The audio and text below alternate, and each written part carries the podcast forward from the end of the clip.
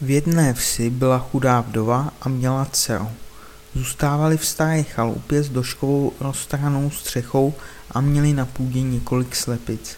Stará chodila v zimě do lesa na dříví, v létě na jahody a na podzim na pole sbírat a mladá nosila do města vejce na prodej, co jim slepice snesly.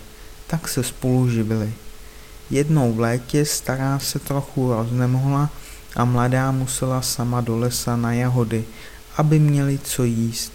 Vařili si z nich kaši. Vzala hrnec a kus černého chleba a šla. Když měla hrnec plný jahod, přišla v lese k jedné studánce, tu si k té studánce sedla, vyndala si ze záskarý chléb a začala obědvat. Bylo právě poledne.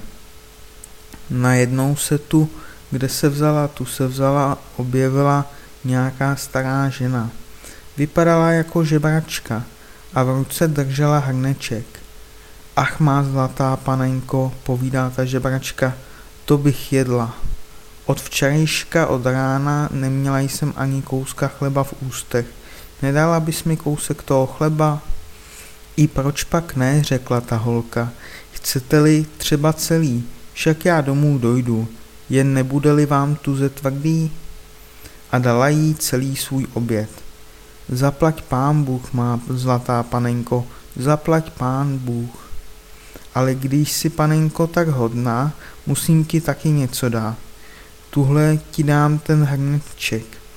Když ho doma postavíš na stůl a řekneš hrnečku vař, navaří ti kol tolik kaše, co budeš chtít a když budeš myslet, že už máš kaše dost, řekni hrnečku dost a hned přestane vařit.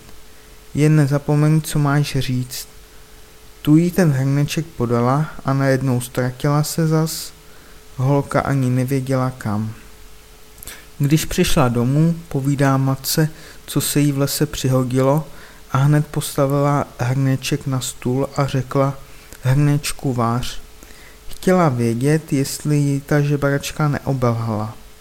Ale hned se začala v hrnečku ode dna kaše vařit a pořád jí bylo víc a víc a co by deset napočítal, byl už hrneček plný. Hrnečku dost a hrneček přestal vařit.